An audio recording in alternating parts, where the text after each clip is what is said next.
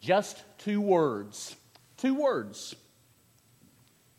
Two words that make all the difference. In your heart, in your life, in eternity. Grace matters. That'll make all the difference in your heart and life right now. And it'll make all of the difference in eternity. God's grace matters. By grace we are saved through faith, Ephesians 2 8 and 9. Every Christian, like Paul, can say, By the grace of God, I am what I am. 1 Corinthians 15, verses 9 and 10. We ought to be strong in the grace that's to be found in Jesus, 2 Timothy 2 1. And grow in his grace and knowledge, 2 Peter 3 18. It's interesting to me that the three individuals that spoke the most about grace in the New Testament also spoke a great deal about sin. Jesus, Paul, and Peter.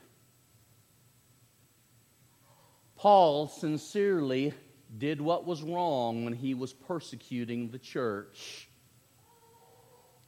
Peter denied the Lord. They knew something about sin. But that third individual, Jesus, came to do something about sin, didn't he? The embodiment of God's grace, he was and is. John 1 14 through 18. Open your Bibles to 1 Peter, please. I want us to focus on grace matters in our study this morning. But I especially want us to look at the five chapter book called 1 Peter. In every book of the Bible, there are themes, there are threads and when you see the particular themes or threads of each book and you're able to put them together, it will really bless your life and your Bible study. When you look at 1 Peter, let me give you one sentence that's really short that I think will help you appreciate these themes or threads that are really crucial, really important in this particular book. You ready? Glory waits, awaits. Glory awaits the people of God. Glory awaits the people of God. So face trial and suffering with grace and hope in the Lord. Glory awaits the faithful of God. So face trial and suffering with grace and hope in Jesus. Grace matters.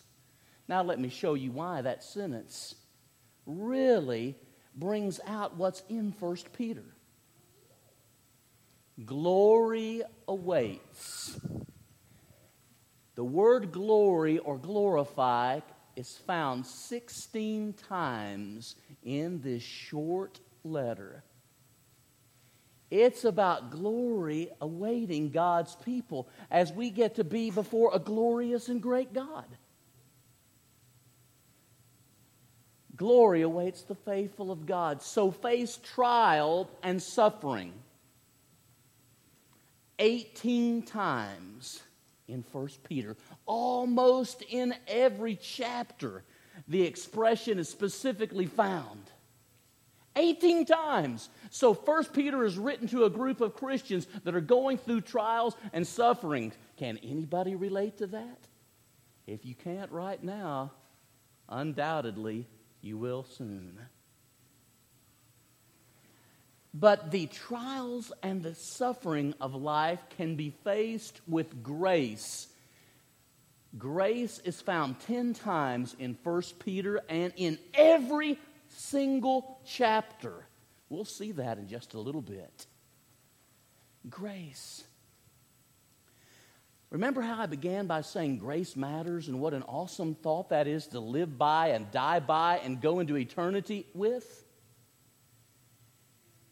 It is one thing for us as Christians to appreciate the fact that God has given us grace, but it is another thing to speak graciously, to think graciously, and to act graciously toward others in our lifetimes.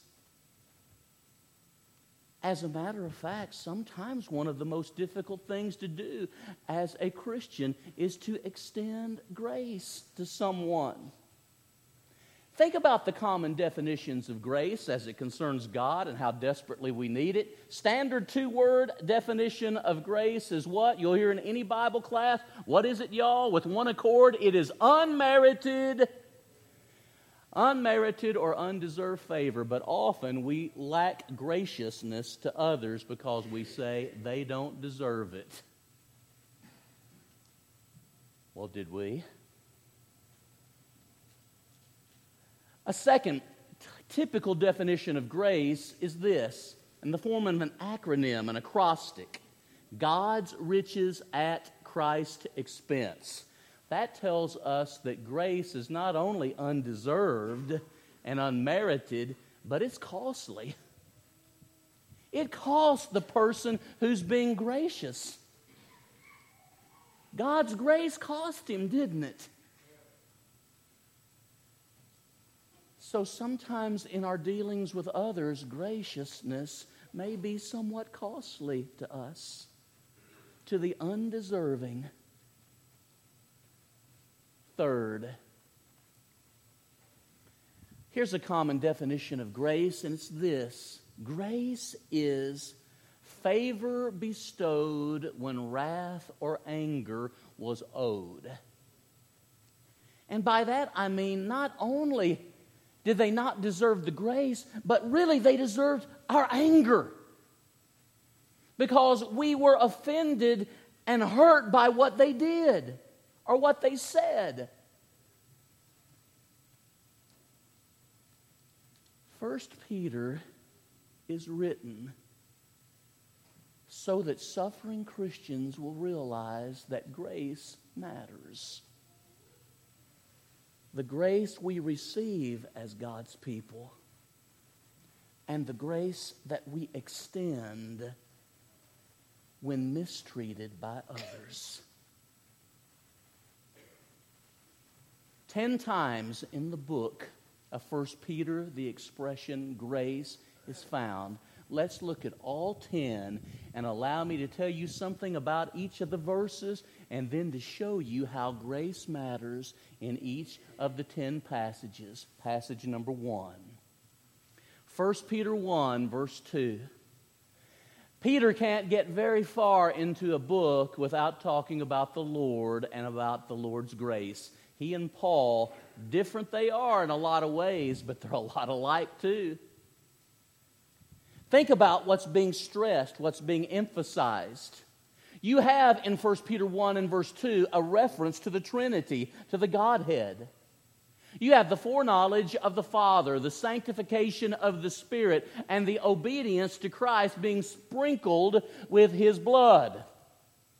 And then he goes on to say, Grace and peace be multiplied to you. This is more than just an introduction to a book. What Peter is saying, friends, is grace really does matter. And here is the point grace matters because by it we have a relationship with God that gives us multiplied grace and peace. Now, Steve, that's all a lot of people really want in life. I just wish somebody would be good to me. I know I don't deserve it.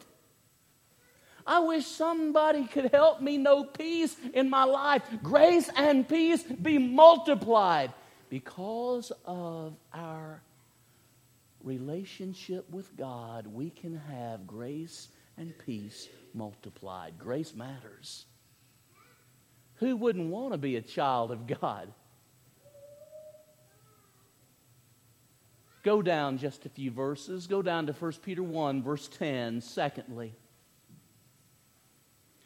1 Peter 1, verses 10 and 11, by any good Bible student's reckoning, ought to be categorized as among the great passages of 1 Peter. 1 Peter 1 10 and 11 talk about how that the prophets of the Old Testament spoke of the grace that would come to us. In context, it has to do with the sufferings of Jesus and the subsequent glories to follow. When you go through the book of Acts, when you go through the letters, at the heart of their preaching is the cross of Jesus and the resurrection of our Lord. It's what Jeff was talking to us a few moments ago in the Lord's Supper meditation as he gave us slide after slide, picture after picture of Jesus.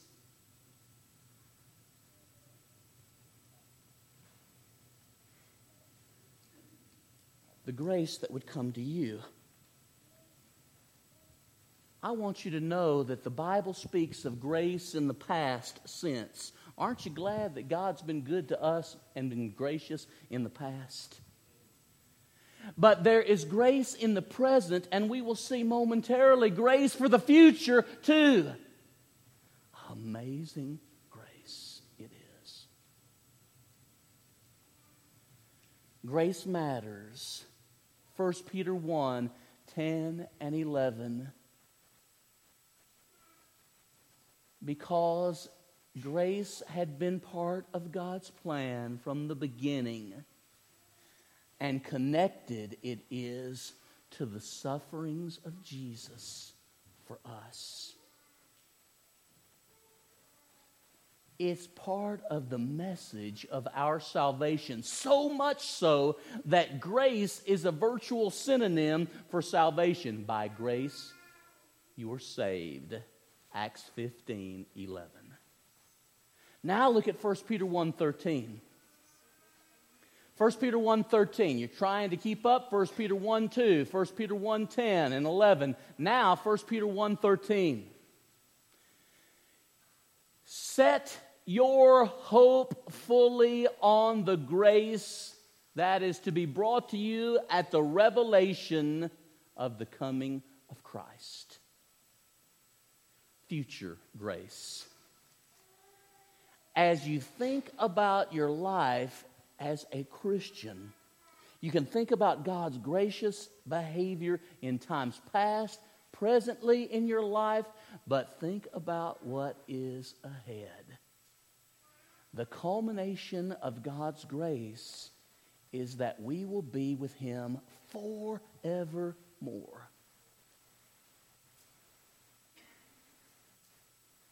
What a relationship. What communion. What a family.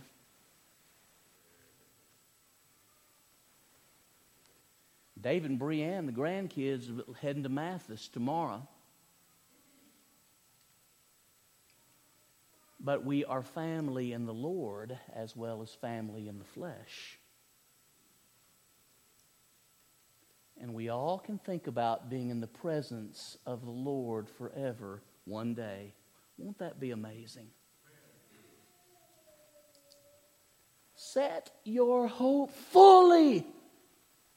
Fully, not haphazardly, not sporadically, not occasionally. Set your hope fully on the grace that is to be revealed at the revelation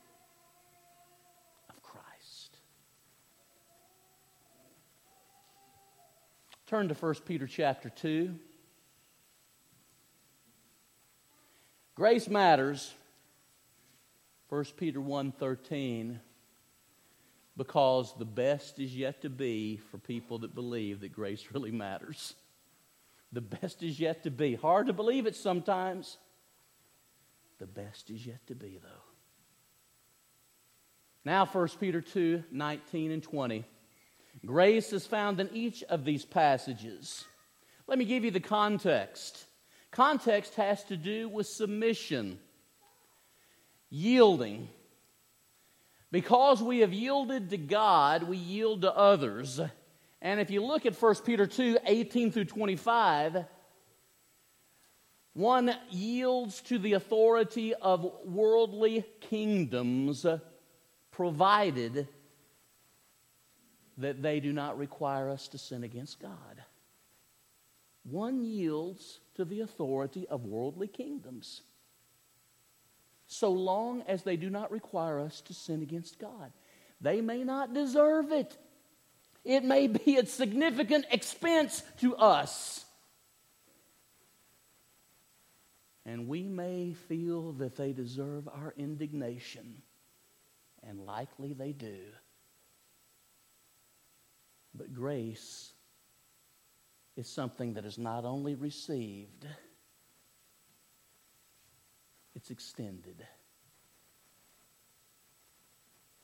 Now, when you look at verses 18 through 20, the context has to do with gracious behavior is extended to unjust masters or bosses. To unjust masters or bosses. Now, slavery was common in the first century, but in one way, it is exactly what we think of it as being slavery. And yet, in another sense, there were people who were teachers and yet servants. They were physicians and yet servants. So, what I am saying is, slavery, yes, was rampant in the first century, and yet it, it found a, a varied number of forms. And when you look at verse 19, a general statement is given.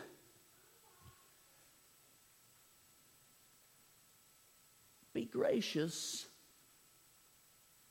when you are treated unjustly.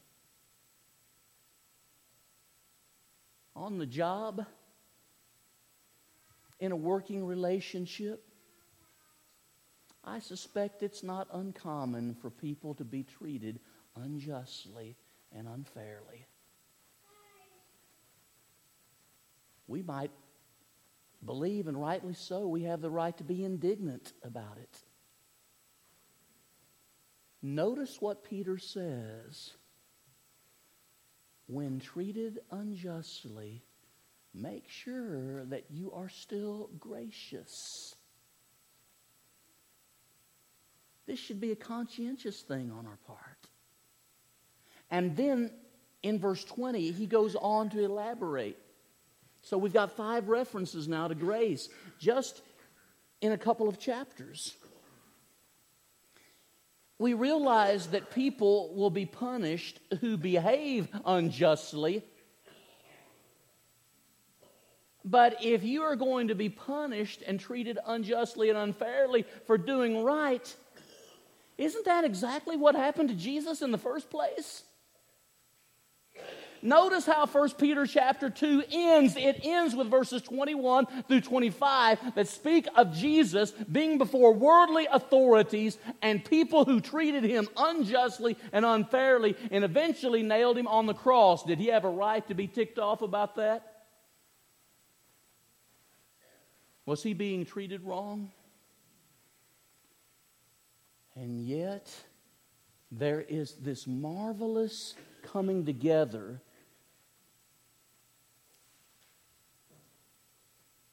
of grace and understanding about the awfulness and commonness of sin. You see, nobody spoke more about grace than Jesus, and yet no one hated sin and what it was all about than he. And yet, how gracious he was then. How about us? My rights are being violated. Well, as Christians, I suspect we can, can kind of look to that now and maybe in future days. I'm no prophet. How we respond with righteous anger on the one hand and with grace that does not sin on the other. I tell you what, Brother Neff, that'll go back home to Louisville too, because it's so hard to do as Christians. 1 Peter chapter 3, verse 7. It's the sixth passage. I love this one. You see, if our grace, our gracious behavior and words and actions is extended even to people who do us wrong, how much more should gracious thoughts and words and actions be extended to those who we love? and who are part of our family. 1 Peter 3 7 says that husbands and wives are heirs together of the grace of life. And as I was thinking about this lesson and how grace matters, the way we speak to our children and the way that we treat our children, the way we speak to our spouse, the way that we act toward them should surely communicate something of God's grace, don't you think? Heirs together of the grace of life. Now, I don't have any question in my mind. Heirs together of the grace of life means that ultimately Christian families can be together with God forever. I've already talked about that. But what about now? Look at 1 Peter chapter 3 and verses 9 and 10. He who would love life and see good days. He's not just talking about heaven there. He's talking about right now.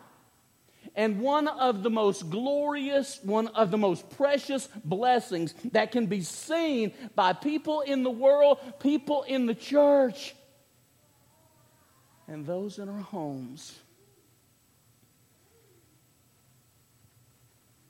are individuals who show the grace of Jesus by their words and by their actions and their thoughts.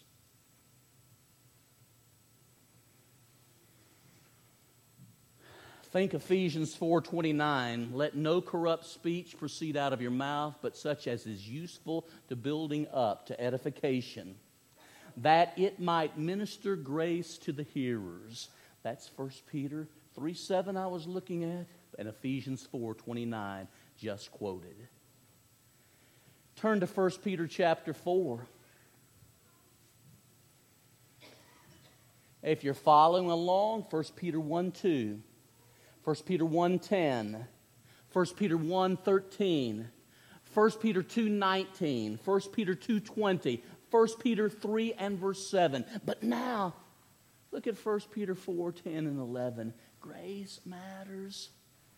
Grace matters. And when you look at 3 7, it should be evident in our marriages and families because we so cherish them in the Lord. Now 4, 10, and 11.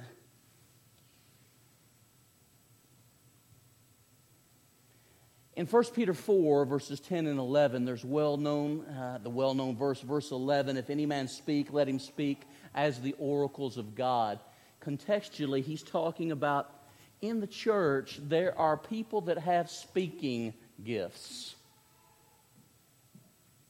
There are people that just seem to, to have the right words to know what to say. In the church, there are people that have serving gifts, and maybe you don't feel that that the speaking gifts are an area where you have been especially gifted, but maybe in the serving gift department, there are things that you do that no one else can do. You know, yesterday, and I'm not saying this is Julie's only gift, but I almost got nauseated listening to so many people talk about how beautiful those cookies were. She is the Rembrandt of cookie making. And that embarrasses her, and I did it on purpose. Love you, Julie. Now, but how every little thing is just perfect. And people saw her gift.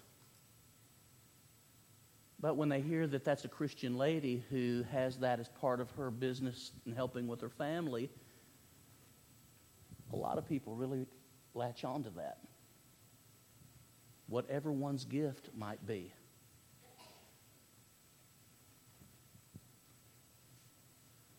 number of ladies were present at a graveside service that I did yesterday morning for a longtime member here at Westside. And you could tell immediately that their presence meant a lot to the family members.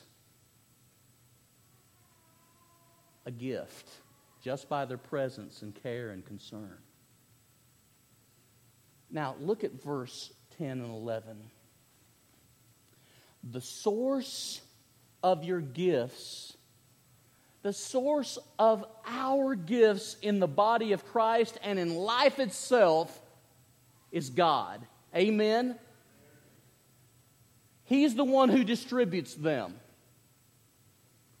Whatever one's gifts may be or not be, let's not get too self congratulatory or arrogant.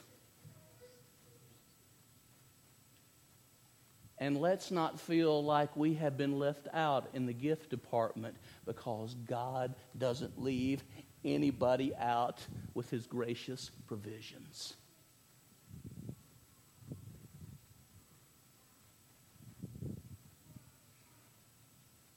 Some gifts seem more dynamic, but every gift matters because grace matters. 1 Peter chapter 5, three references to grace from 1 Peter 5. Number one is found in 1 Peter 5, verse 5.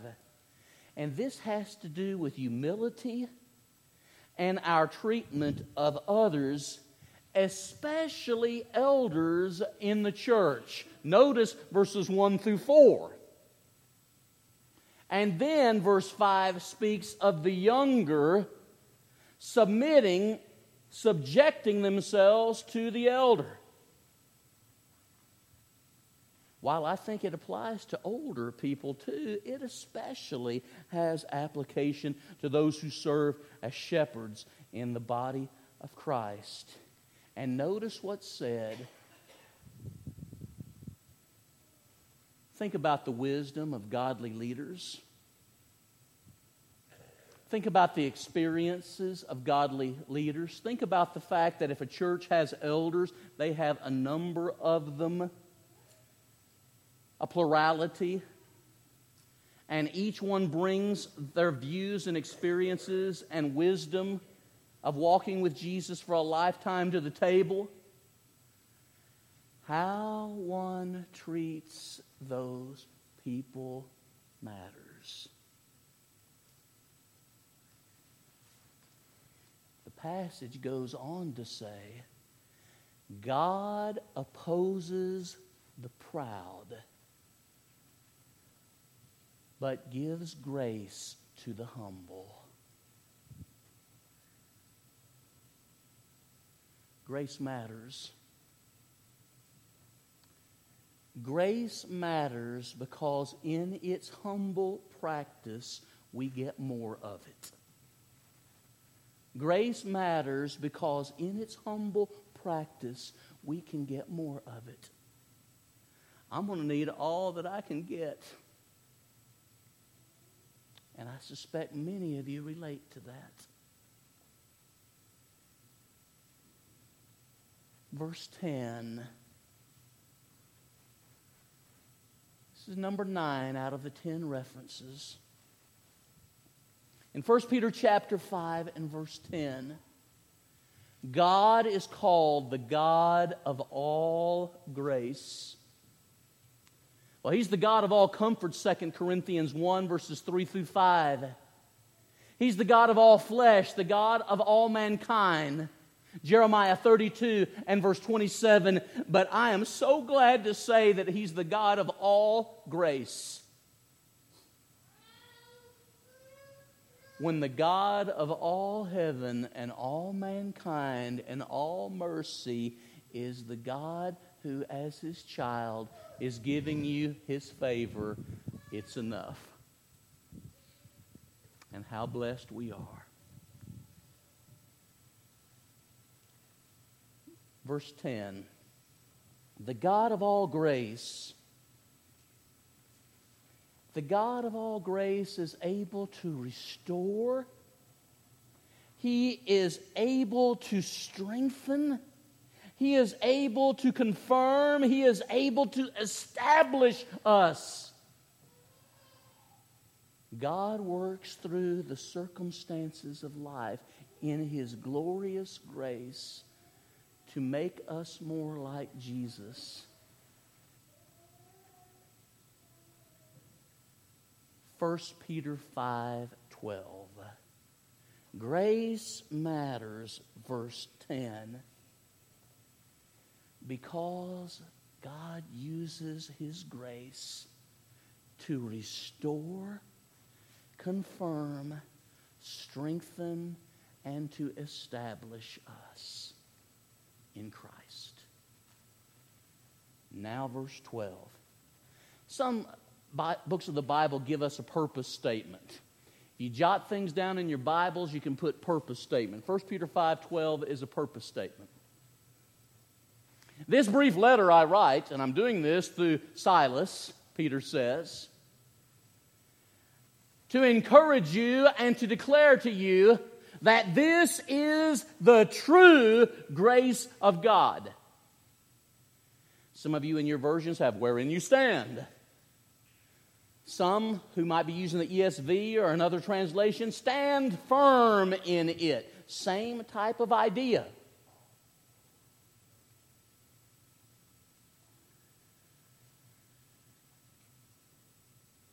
Look at the passage.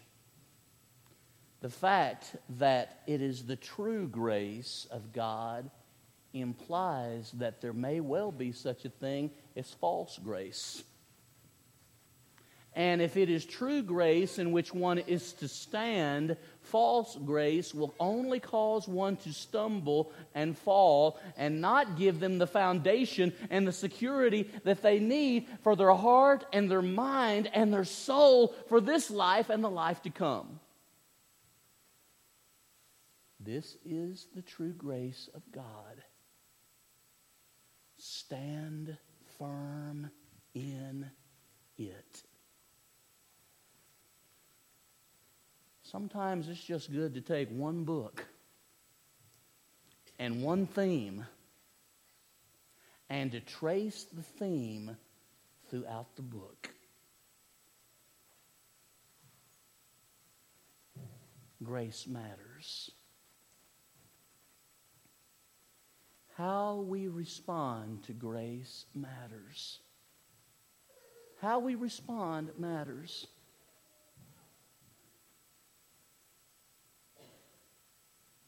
We have to respond in trust, believing that God's going to do what He promises.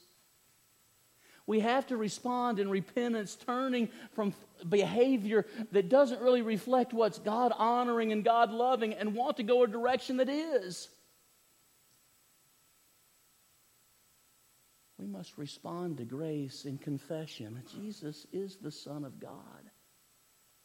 We must respond to God's grace with baptism, having our sins washed away by the blood of Jesus, 1 Peter 1 and verse 2,